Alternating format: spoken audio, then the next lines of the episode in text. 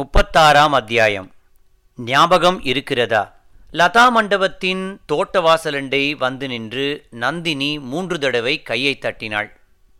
அப்போது அவள் முகத்தில் படிந்திருந்தது பயத்தின் ரேகையா அல்லது மரங்களின் இருண்ட நிழலா? என்று சொல்ல முடியாது. தோட்டத்தில் சிறிது தூரம் வரையில் பெரிய பெரிய அடிமரங்களும் அவற்றைச் சுற்றி கொண்டிருந்த கொடிகளும் தெரிந்தன. அப்பால் ஒரே இருட்பிழம்பாய் இருந்தது. இருளை கீறிக்கொண்டு கொடிகளை விலக்கிக் கொண்டு மரம் ஒன்றின் பின்னால் இருந்து மந்திரவாதி வெளியே வந்தான். நந்தினி தன்னுடைய புஷ்ப மஞ்சத்தில் போய் உட்கார்ந்து கொண்டாள். அவள் அழகிய முகத்தில் இப்போது அமைதி குடிகொண்டிருந்தது. மந்திரவாதி லதா மண்டபத்துக்குள் நுழைந்தான். தங்க விளக்கின் சுடர் ஒளி அவன் முகத்தின் மீது விழுந்தது. ஏற்கனவே பார்த்த முகமாயிருக்கிறதே.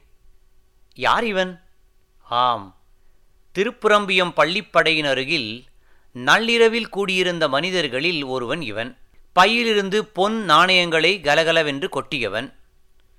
ஆழ்வார்க்கடியானை கண்ட இடத்தில் உடனே கொன்றுவிடுங்கள் என்று மற்றவர்களுக்கு கூறிய ரவிதாசன்தான் இவன். வரும்போதே அவன் முகத்தில் கோபம் கொதித்தது. மலர்படுக்கையில் சாந்த வடிவமாய் அமர்ந்திருந்த நந்தினியைக் கண்டதும் அவனுடைய பூனை கண்கள் வெறிக்கனல் வீசின. மஞ்சத்தின் எதிரில் கிடந்த பலகையில் உட்கார்ந்து கொண்டு நந்தினியை உற்று பார்த்து கொண்டு ஹூம் ஹ்ரீம் ஹ்ராம் பகவதி சக்தி சண்டிகேஸ்வரி என்று சில மந்திரங்களைச் சொன்னான். போதும் நிறுத்து. தாதிப்பெண் வாசற்படியில் உட்கார்ந்தபடி தூங்கித் தொலைத்து விட்டால் போலிருக்கிறது. சொல்ல வேண்டியதை சீக்கிரம் சொல்.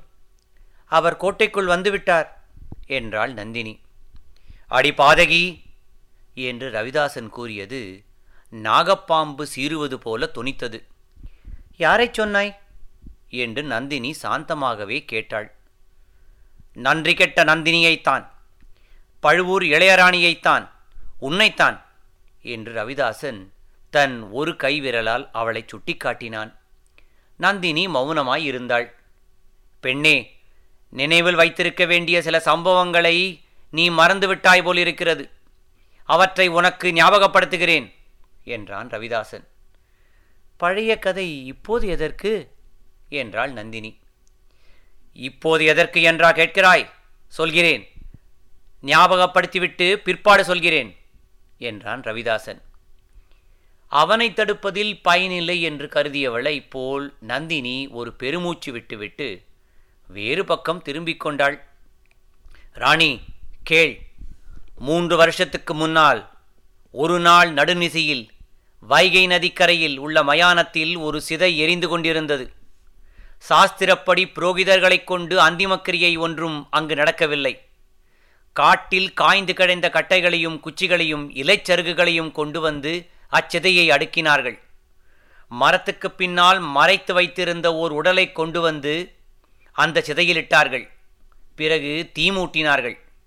காட்டுக்கட்டைகளில் தீ நன்றாய் பிடித்து கொழுந்துவிட்டு எரிந்தது. அப்போது காட்டு நிழலிலிருந்து உன்னை சிலர் பிடித்து இழுத்து கொண்டு வந்தார்கள். உன் காலையும் கையும் கட்டிப்போட்டிருந்தது உன் வாயில் துணி அடைத்திருந்தது. இன்று அழகாக பூ வைத்து கொண்டை போட்டு கொண்டிருக்கிறாயே அந்த கூந்தல் விரிந்து தரையில் புரண்டு கொண்டிருந்தது. உன்னை அம்மனிதர்கள் ஜுவாலை விட்டு எரிந்து கொண்டிருந்த சிதையில் உயிரோடு போட்டு கொளுத்திவிட எண்ணியிருந்தார்கள். இன்னும் கொஞ்சம் தீ நன்றாக எரியட்டும். என்று அவர்களில் ஒருவன் சொன்னான் உன்னை அங்கேயே போட்டுவிட்டு அந்த மனிதர்கள் தனித்தனியே ஒரு பயங்கரமான சபதம் எடுத்துக்கொண்டார்கள் அதை நீ கேட்டுக்கொண்டிருந்தாய் உன் வாயை அடைத்திருந்தார்களே தவிர கண்ணையும் கட்டவில்லை காதையும் அடைக்கவில்லை. ஆகையால் பார்த்து கொண்டும் கேட்டுக்கொண்டும் இருந்தாய். அவர்கள் அனைவரும் சபதம் கூறி முடித்த பிறகு உன்னை நெருங்கினார்கள். அதுவரை சும்மா இருந்தவள் கட்டுண்டிருந்த உன் கைகளால் ஏதோ சபிக்ஞை செய்ய முயன்றாய். உன் கண்களை உருட்டி விழித்து புருவத்தை நெறித்து கஷ்டப்பட்டாய்.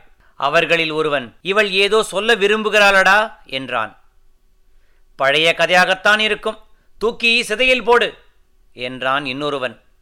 இல்லையடா தீயில் போடுவதற்கு முன்னால் என்னதான் சொல்கிறாள் கேட்டுவிடலாம். வாயிலிருந்து துணியை எடு என்றான் மற்றொருவன். அவனே அவர்களுக்கு தலைவனானபடியால் உன் வாயிலிருந்து துணியை எடுத்தார்கள். நீ அப்போது என்ன சொன்னாய் என்பது நினைவிருக்கிறதா? பெண்ணே என்று ரவிதாசன் கேட்டுவிட்டு நிறுத்தினான். நந்தினி மறுமொழி சொல்லவும் இல்லை அவனை திரும்பி பார்க்கவும் இல்லை.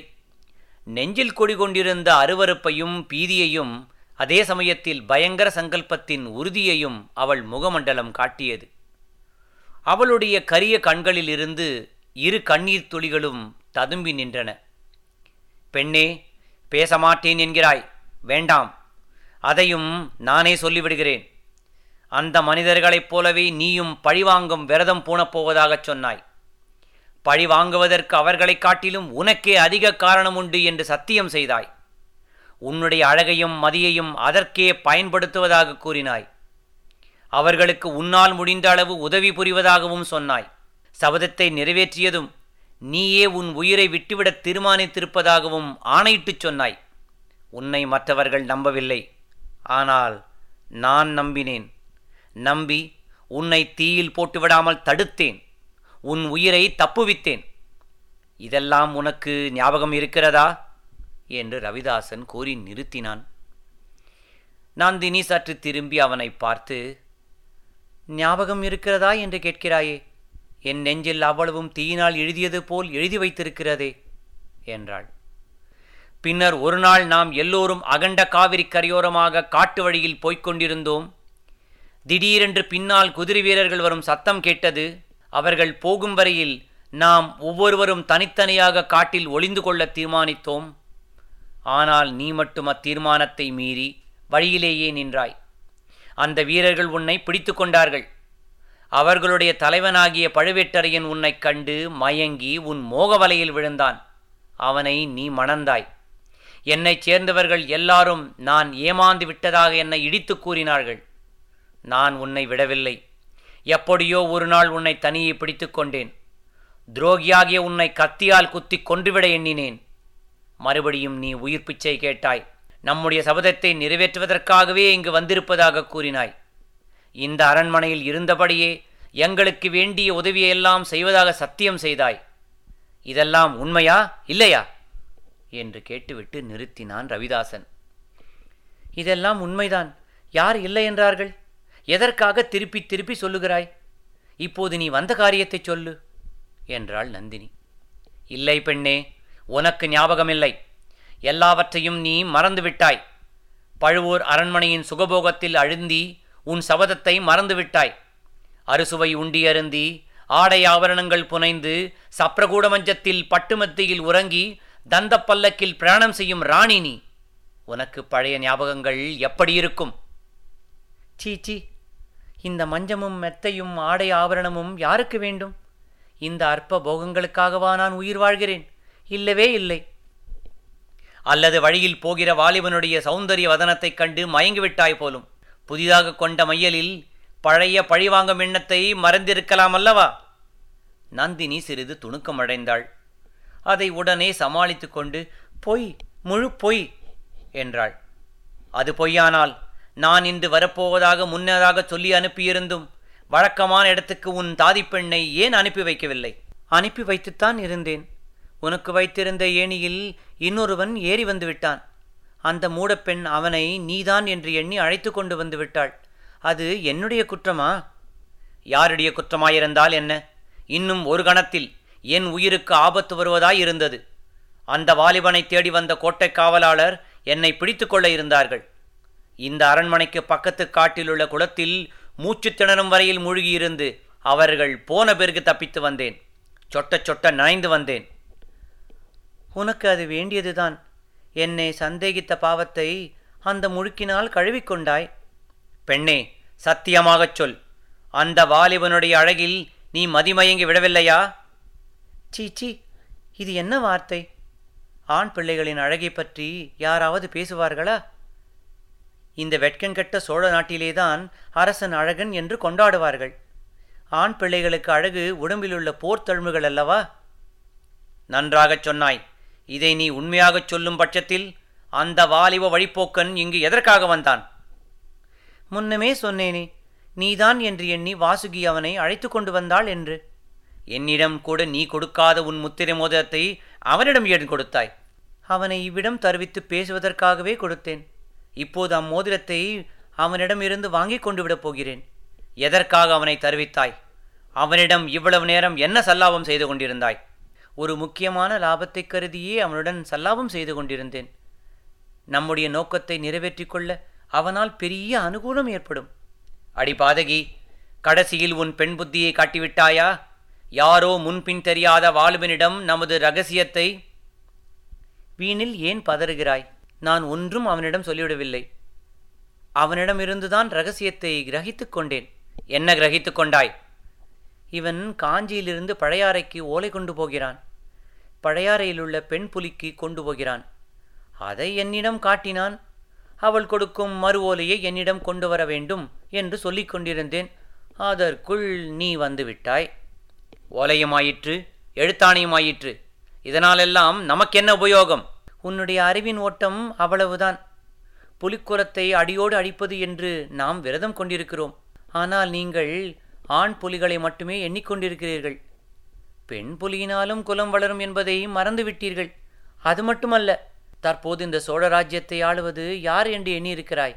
பலமிழந்து செயலிழந்து நோய்ப்படுக்கையில் படுத்திருக்கும் கிழவனா? காஞ்சியிலும் இலங்கையிலும் உள்ள இளவரசர்களா? இல்லை உன்னை ராணியாகப் பெறும் பாக்கியம் பெற்ற தனாதிகாரி பழுவேட்டரையர்தான். இது உலகம் மறைந்ததாயிற்றே அதுவும் தவறு. உலகம் அப்படி எண்ணுகிறது. இந்த கிழவரும் அப்படி எண்ணியே ஏமாந்து போகிறார். நீயும் அந்த ஏமாற்றத்துக்கு உள்ளாகியிருக்கிறாய். உண்மையில் பழையாறையில் உள்ள பெண் புலிக்குட்டிதான் இந்த ராஜ்யத்தை ஆளுகிறது. அரண்மனைக்குள் இருந்தபடி அந்த கர்வக்காரி சூத்திர கயிற்றை இழுத்து எல்லாவற்றையும் ஆட்டி வைக்க பார்க்கிறாள். அவளுடைய கொட்டத்தை நான் அடக்குவேன். அதற்காகவே இந்த வாலிபனை உபயோகப்படுத்திக் கொள்ள பார்த்தேன். ரவிதாசனுடைய முகத்தில் வியப்புக்கும் மரியாதைக்கும் உரிய அறிகுறிகள் தென்பட்டன. நீ பெரிய கைகாரிதான் சந்தேகமில்லை. ஆனால் இதெல்லாம் உண்மை என்பது என்ன நிச்சயம்? உன்னை எப்படி நம்புவது? என்றான். அந்த வாலிபனை உன்னிடமே ஒப்புவிக்கிறேன். நீயே அவனை சுரங்க வழியில் கோட்டைக்கு வெளியே அழைத்து கொண்டு போ. கண்ணை கட்டி அழைத்து கொண்டு போ. பழையாறுக்கு அருகில் சென்று காத்திரு. குந்தவை கொடுக்கும் மறு ஓலையுடன் இங்கே அவனை மீண்டும் அழைத்து கொண்டு வா.